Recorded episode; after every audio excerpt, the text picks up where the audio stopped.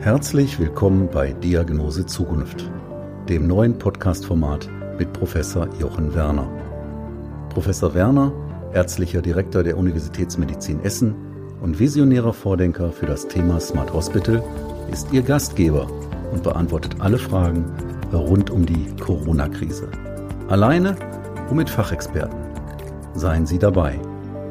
Der Podcast mitten aus der größten Metropole Deutschlands. Noch näher dran? Geht nicht.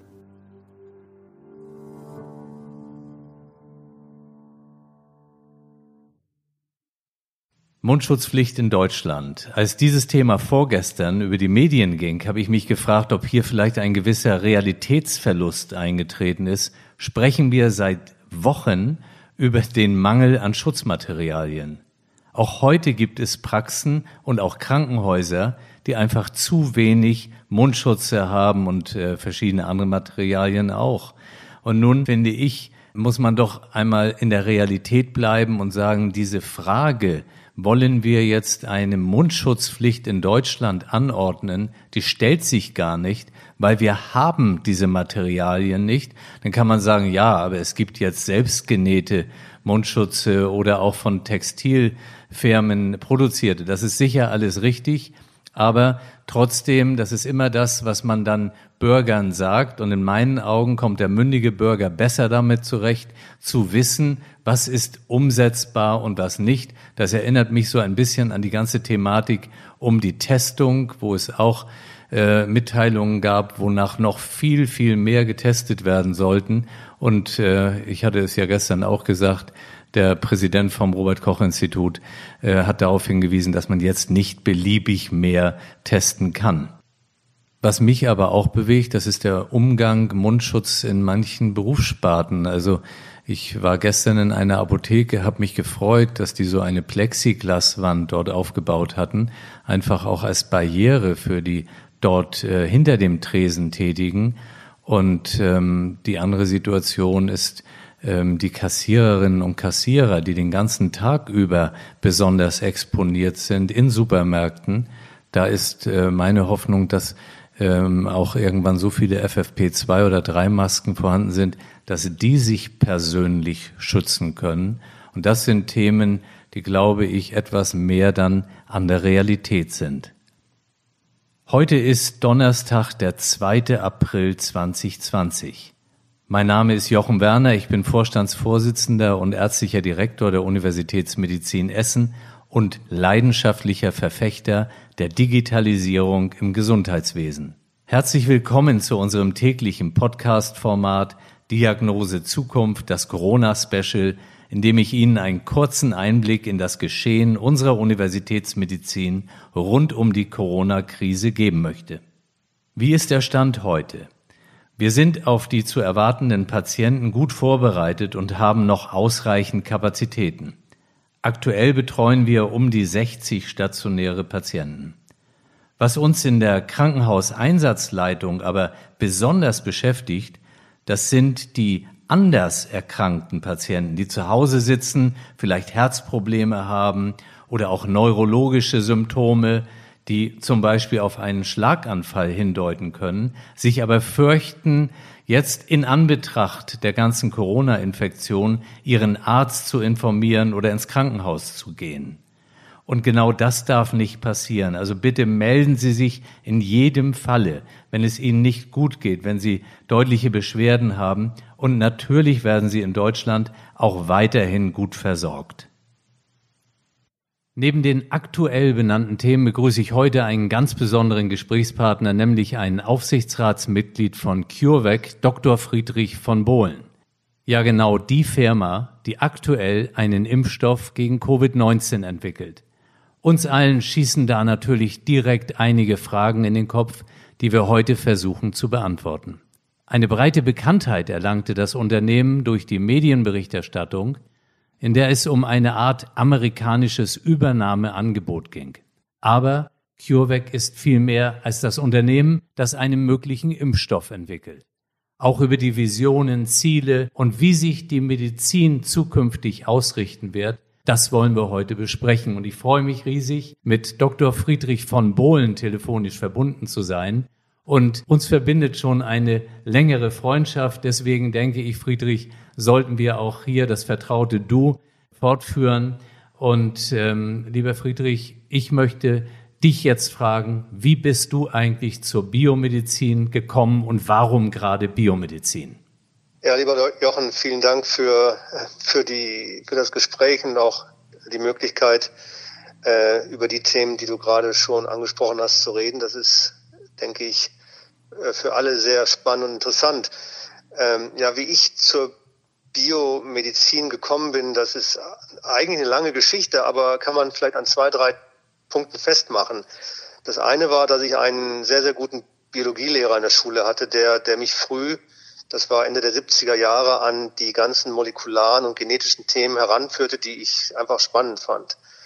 Dann war es die Bundeswehrzeit, in der ich viel Zeit hatte. Also wer beim Bund war, der weiß, glaube ich, was ich meine. Und da äh, habe ich in Zeitungen Anfang der achtziger viel gelesen über Unternehmen in den U S A, die sogenannte Biologicals, also biologische Substanzen als Medikamente entwickelten. Firmen wie Genentech, Biogen, Amgen. Und das fand ich wahnsinnig äh, faszinierend und auch motivierend, weil ich davon überzeugt war, damals schon, dass die Natur und die Biologie eigentlich die besten Medikamente entwickeln und bereithalten würde. Und das Dritte war zu Beginn des Studiums, dass ich mir überlegt habe, ähm, ja, wenn ich eines Tages mal zurückschauen möchte, was hat dich eigentlich wirklich motiviert? Und da hast du die Gelegenheit, die Entscheidung zu treffen für dein Leben. Und ähm, Ich hatte mir schon verschiedene Themen, die mich interessiert hätten, aber nach der Vorgeschichte war für mich vollkommen klar, es, es musste die Molekularbiologie bzw. Biochemie, das ist ungefähr dasselbe, sein, und habe dann auch deswegen das studiert. Ja, und wie kamst du dann an CureVac? Ja, das ist auch ein Zufall gewesen. Auch das war, sage ich mal, ein, ein gerichteter Zufall. Das war im Jahr zweitausendvier. Ich hatte siebenundneunzig die Lion Bioscience gegründet und bin zweitausenddrei zurückgetreten als Vorstandsvorsitzender. Und zweitausendvier kam ein Mitarbeiter von mir äh, zu mir äh, und sagte, ein Anwalt übrigens interessanterweise, und sagte, du Friedrich, ich habe da äh, so ein Team aus Tübingen getroffen. Ich, ich verstehe überhaupt nicht, was die machen, aber die machen einen unglaublich äh, engagierten Eindruck. Also triff die doch mal. Und dann habe ich die getroffen, das war eben das Gründerteam die, unter der Leitung von Ingmar Hörn. Und dann hat der Ingmar mir erklärt, was die machen. Und ich habe gesagt zum Ingmar, ich habe gesagt, Ingmar, pass auf. Entweder das, das, ist, das geht völlig in die Hose, oder aber das wird die größte, die größte Transformation der Medizin, was Medikamente anbetrifft, überhaupt. Und ich denke, in die Hose wird es nicht mehr gehen, das kann man heute schon sagen. Ob es die größte Transformation wird, wird man sehen. Aber ich bin, ich persönlich bin davon überzeugt, dass in zwanzig Jahren und danach die Messenger-R N A ähm, die Substanzklasse sein wird, die im Bereich der Medikamente die größte Substanzklasse von allen in der Medizin sein wird. Und äh, kannst du uns was Aktuelles zu eurer Motivation in Bezug auf die Corona-Krise und den Impfstoff berichten? Ja, wir äh, mit der Messenger-R N A kann man kann man sehr verschiedene Dinge t- machen. Also die Messenger-R N A, ich gehe da nicht so sehr ins Detail, ist eine Substanzklasse, die es, ich sag mal, dem Körper erlaubt, seine eigenen Medikamente zu produzieren. Also biologische Medikamente natürlich. Und und das sind Eiweiße. Ähm, das können Antikörper sein, das können Enzyme sein. Das können Rezeptoren sein. Also es kann alles das, was Eiweiß im Organismus so abbilden. Und die Messenger-R N A ist im Prinzip die, das Transkript dafür. Man nennt den Prozess dann auch Translation. Und wenn man die dem Organismus richtig gibt, dann, dann, dann macht er das. So, damit kann man auch Impfstoffe bauen oder beziehungsweise dem Organismus anleiten, Impfstoffe zu entwickeln. Und Ähm, jemand, der das ja auch macht seit langer Zeit, ist die Gates Foundation, die seit vielen Jahren, ich weiß gar nicht genau seit wie vielen Jahren, der zweitgrößte Aktionär im Unternehmen ist. Und wir entwickeln mit und für die Gates Foundation bereits einige Impfstoffe, und ähm, sowohl gegen Viren als auch gegen Bakterien. Und als jetzt äh, Corona oder SARS-C o V zwei, wie es genau heißt, hochkam, da haben wir uns natürlich auch überlegt, haben gesagt, das ist natürlich ein Virus, gegen das wir sehr, sehr gut einen mRNA-basierten Impfstoff entwickeln können. Ja, und, und wie kam es dann zu der Anfrage aus den U S A? Ähm, also es gab keine Anfrage, aber wie es dazu kam, war wahrscheinlich wie folgt. Der amerikanische Präsident ähm, hat jedenfalls anscheinend einen sehr guten Beraterstab, und dieser Beraterstab hat einige Unternehmen in das Weiße Haus eingeladen, äh, Unternehmen, die Medikamente und Impfstoffe gegen Corona entwickeln. Und aus äh, Gründen, die ich nicht weiß, waren wir das einzige deutsche Unternehmen, das dazu eingeladen war, was ja fast schon einem kleinen Ritterschlag ähm, gleichkommt, wenn man sich überlegt, dass die Amerikaner die Biotechnologie ja zumindest mal gefühlt äh, für sich erfunden und auch gepachtet haben. Und was ich vermute ist, dass als das bekannt wurde, und das war auch in der deutschen Presse, dass CureVac im Weißen Haus war, dass dann eine Diskussion in Deutschland anfing über die Presse und die Politik, was denn ist oder was denn wäre, wenn dieses Unternehmen auf einmal nicht mehr in Deutschland, sondern in den U S A wäre. Und da wurde dann daraus abgeleitet, dass es ein Angebot gegeben haben könnte, dass es meines Wissens, wie gesagt, nie gab. Aber so kam es dann zu diesen ganzen Mutmaßungen und zu einer ganz anderen Diskussion, die ich aber, den Teil der Diskussion, den ich gut finde, nämlich, dass äh, eine Diskussion jetzt in Deutschland beginnt, was sind eigentlich innovative Technologien für die Zukunft, die wir ganz gerne nicht nur im Ausland hätten und aus dem Ausland zukaufen wollen. Also was ich damit sagen möchte, ist, eine Eine Vermutung oder Mutmaßung hat zu einer Diskussion geführt, die ich generell sehr begrüße. Ja, das kann ich nur bestens nachvollziehen. Ich finde das extrem gut von dir auf den Punkt gebracht. Ich würde gerne noch einmal auf den Impfstoff zurückkommen und auf die Entwicklung.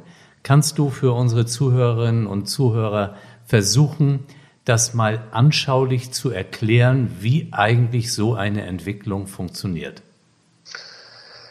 Ja, ich versuche es mal nicht nicht zu kompliziert zu machen. Also es geht hier um eine sogenannte aktive Immunisierung. Im Gegensatz dazu gibt es noch die passive Immunisierung, über die reden wir aber nicht.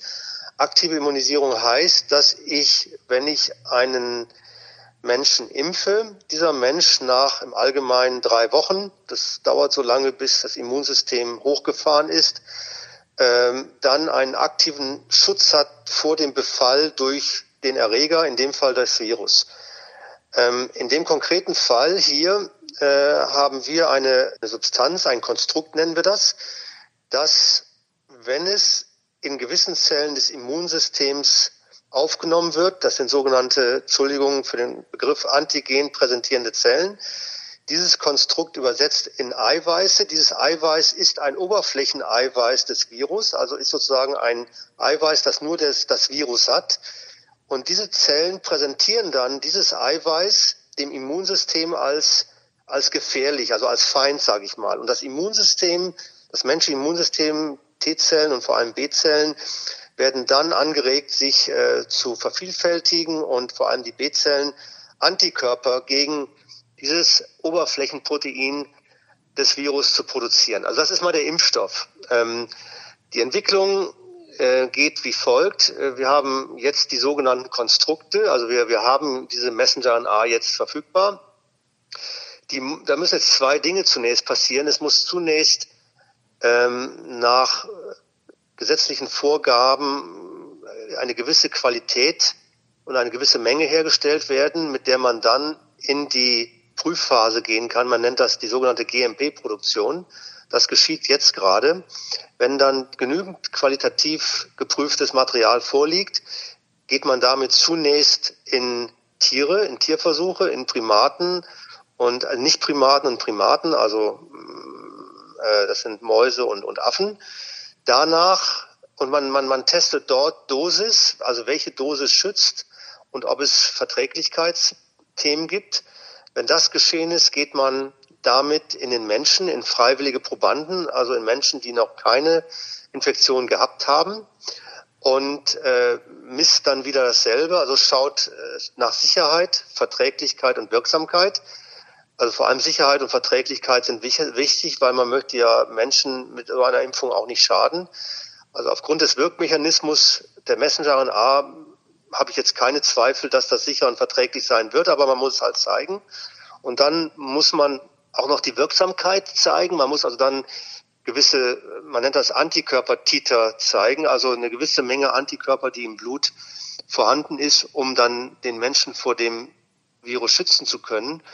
Und da kann man Dinge parallelisieren. Und wenn diese Daten vorliegen, und das erfolgt im Augenblick, ich sag mal, alles unter Hochdruck und auch in sehr enger und guter Abstimmung mit den Behörden, dann hat man die Dossiers, mit denen man normalerweise nach drei klinischen Phasen, hier in diesem Fall werden vielleicht zwei klinische Phasen reichen, äh, zumindest eine bed- sogenannte bedingte Zulassung bekommt. Das heißt, die Behörden würden dann wahrscheinlich sagen, vor allem dann, wenn die Bedrohung durch das, dem, durch das Virus hoch bleiben sollte, werden dann sagen, gut, wir, wir gehen jetzt, äh, wir geben das jetzt bedingt frei, das heißt entweder zeitlich oder räumlich erstmal begrenzt und schaut dann über den, die Wirksamkeit des Impfstoffes, ob es dann auch in einer größeren Population das tut, was es tun soll, und würde dann in einem nächsten Schritt dann vollumfänglich freigeben. Nun war ganz aktuell in einem Nachrichtenmagazin zu lesen, dass ihr im Frühsommer vielleicht schon äh, mit Tests am Menschen beginnen werdet.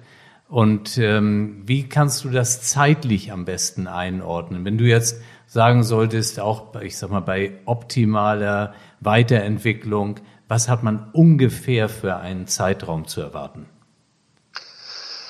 Ja, ich, ich mache das gerne. Ich, ich möchte aber vorweg sagen, dass ich hier weder falsche Erwartungen in die eine Richtung geben möchte, noch, äh, sage ich mal, das Textbuch äh, erklären möchte. Ähm, was, was ich damit meine, ist Folgendes. Äh, wenn das Material jetzt vorliegt, gehen wir damit in die, Tier, in die Tierversuche. Das geht sehr schnell, weil man parallel arbeiten kann, sowohl was die Dosen angeht, als auch was die, was die, die Spezies, Entschuldigung, den Begriff angeht. Das heißt, wir gehen davon aus, dass wir dann Frühsommer, Juni, Juli, in den Menschen gehen dürfen, nachdem wir eben Sicherheit, Verträglichkeit, Dosis im Tier haben zeigen können. So, und, und jetzt kommt es darauf an, wie das sogenannte Protokoll mit den Behörden aussieht. Normalerweise gibt es drei klinische Phasen. Wenn man die nach Textbuch macht, dann sind wir wahrscheinlich in zwei Jahren noch nicht im Markt.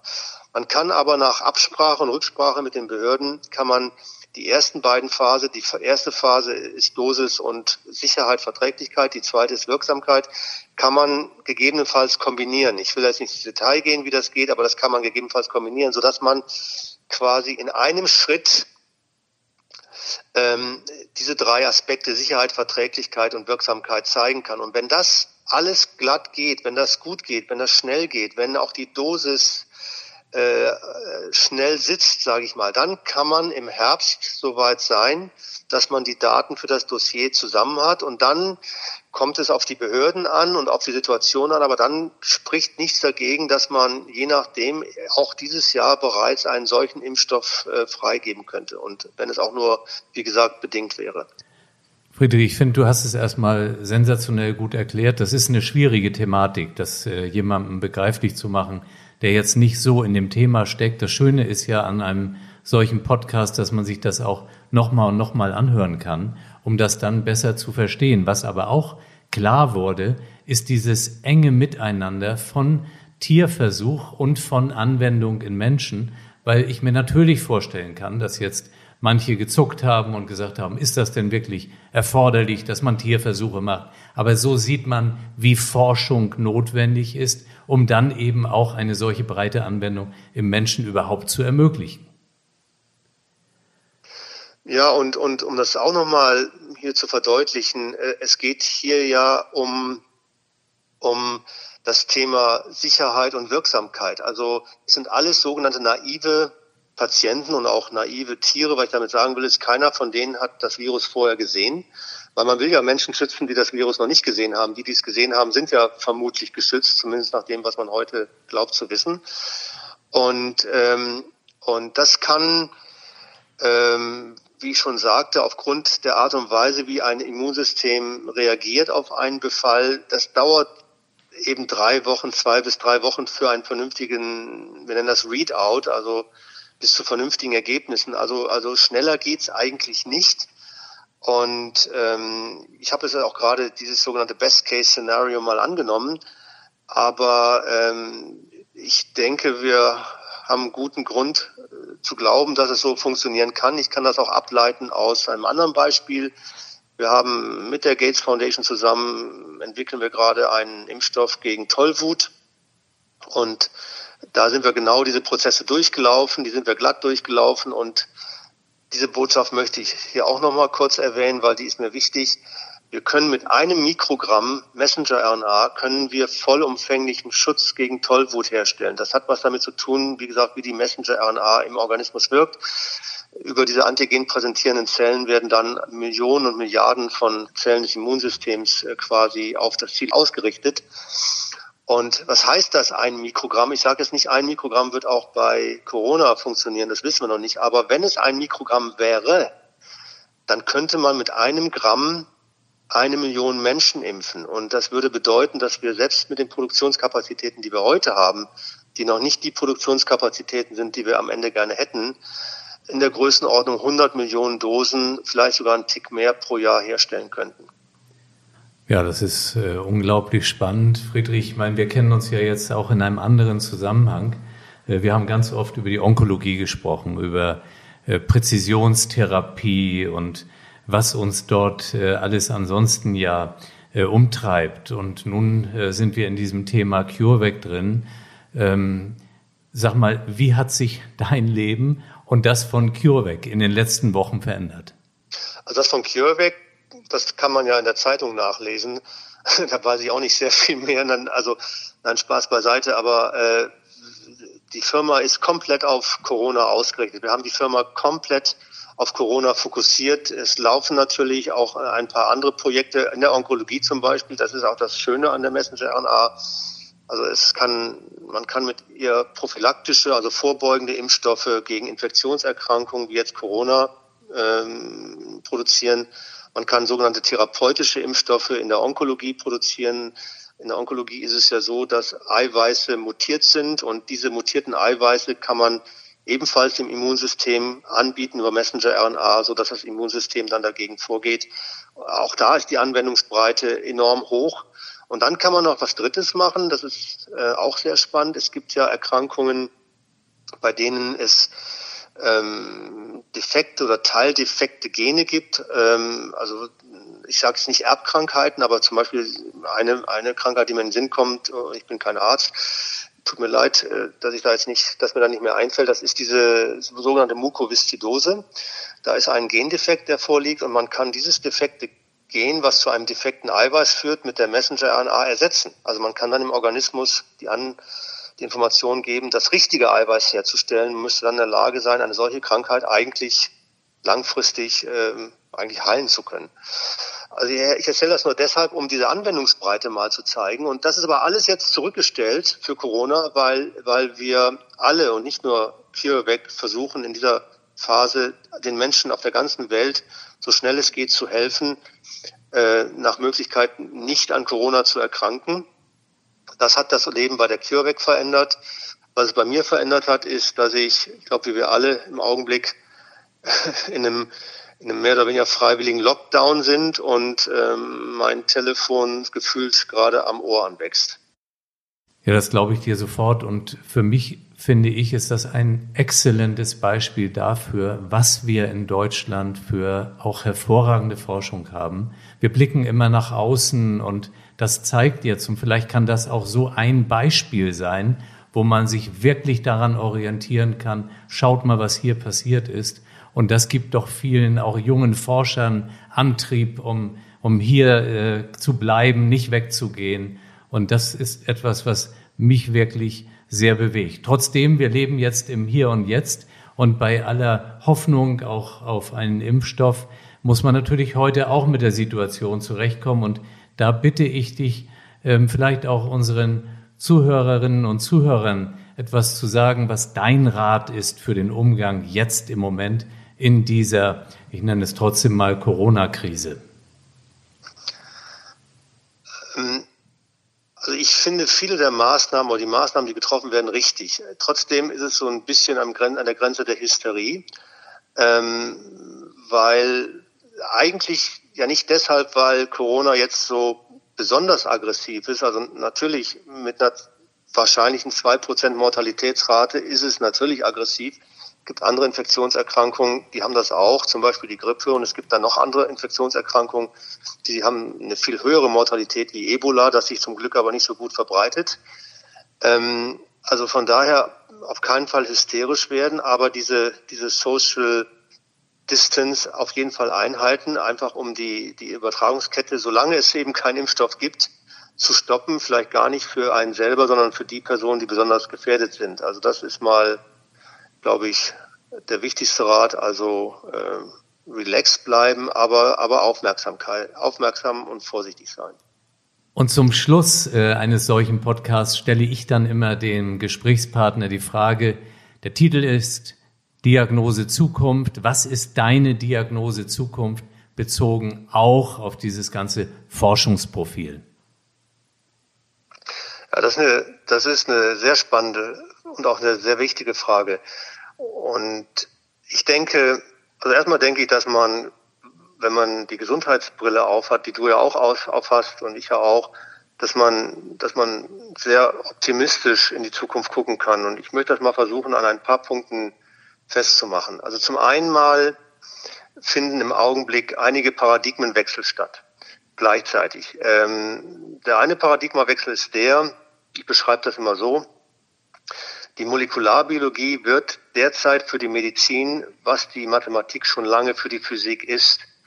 Ich will damit sagen, es wird keine Medizin mehr geben, die nicht molekulares Verständnis hat. Und auch diese Impfstoffentwicklung jetzt für bei CureVac und gegen Corona würde ohne ein molekulares Verständnis der Abläufe, wie dieser Virus funktioniert, wie dieses Virus funktioniert, nicht funktionieren. Und es würde auch nicht funktionieren, dann die entsprechende Messenger-R N A zu produzieren. Also von daher ist das schon mal ein, ein, ein, ein, ein lebendiges Beispiel.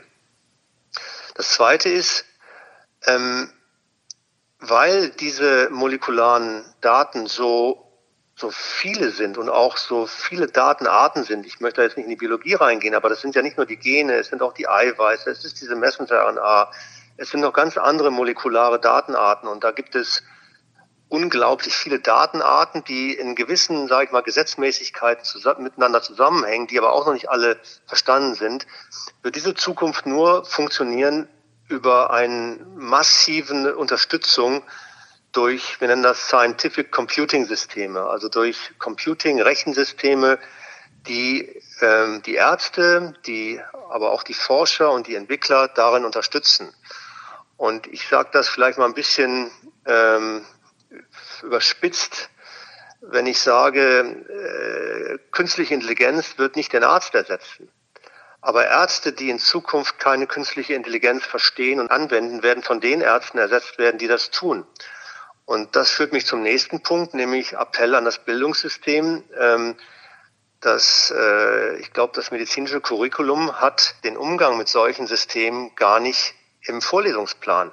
Das finde ich schon ein bisschen bedenklich, weil die jungen Leute, die heute ausgebildet werden als Ärzte von morgen, die werden sich dann das anders aneignen müssen. Dabei kann man heute ja schon erkennen, dass man das braucht. Also auch mein Appell, wenn man an diese Zukunft denkt, gleich auch an die Bildungs- und Ausbildungssysteme zu denken. Und dann der letzte Aspekt, der mir auch noch wichtig ist, Volkswirtschaften im Allgemeinen und ich glaube Deutschland auch im Speziellen haben einen guten Teil ihres Wohlstands dadurch erreicht und erzielt, dass wir lange Zeit führend waren, Innovation auch tatsächlich unternehmerisch im Land um- und einzusetzen. Das hat dann den Wohlstand geschaffen, den wir heute haben und den wir hoffentlich auch noch lange behalten werden. Aber diesen Wohlstand muss man sich, glaube ich, Generation für Generation wieder erarbeiten. Und Innovation schreitet voran. Und diese Themen, wie jetzt diese molekulare Medizin und wie, wie Scientific Computing Systeme, die konvergieren, das sind Themen der Zukunft. Und wenn die Politik jetzt so darauf reagiert hat, dass sie sagt,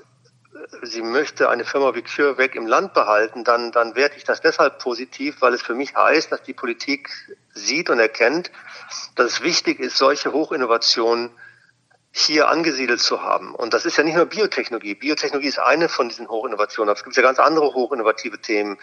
Und ich will das jetzt nicht erschöpfend adressieren, aber das sind erneuerbare Energien, das sind neue Werkstoffe, Äh, Nanotechnologien und so weiter und so weiter. Und ich sehe das genauso. Wir müssen mehr Anreize schaffen und auch mehr Bewusstsein im Land haben, so etwas vor Ort zu haben. Und ähm, ich arbeite ja, ich darf jetzt seit fünfzehn Jahren mit Dietmar Hopp zusammenarbeiten. Wir investieren ja in dieser Branche, in der Biotechnologie. Und das ist dem Dietmar Hopp auch ein sehr, sehr großes Anliegen, hier in Deutschland diese Infrastrukturen für Technologien, Systeme und Arbeitsplätze für diese Hochinnovation zu schaffen. Denn das Portfolio, was wir haben, sind ausschließlich Unternehmen in Deutschland mit drei Ausnahmen, zwei in der Schweiz und einem in Italien, weil, weil auch er sagt, wir müssen hier für die Zukunft unserer nächsten Generation äh, mit den Investitionen, die wir heute treffen, Vorsorge treffen. Lieber Friedrich, ganz herzlichen Dank für dieses wirklich informative Gespräch. Danke. Bleiben oder werden Sie rasch gesund? Wir füreinander und Chance Corona sind meine beiden Hashtags zur Verabschiedung. Ihnen und Ihren Lieben alles Gute, Ihr Jochen Werner.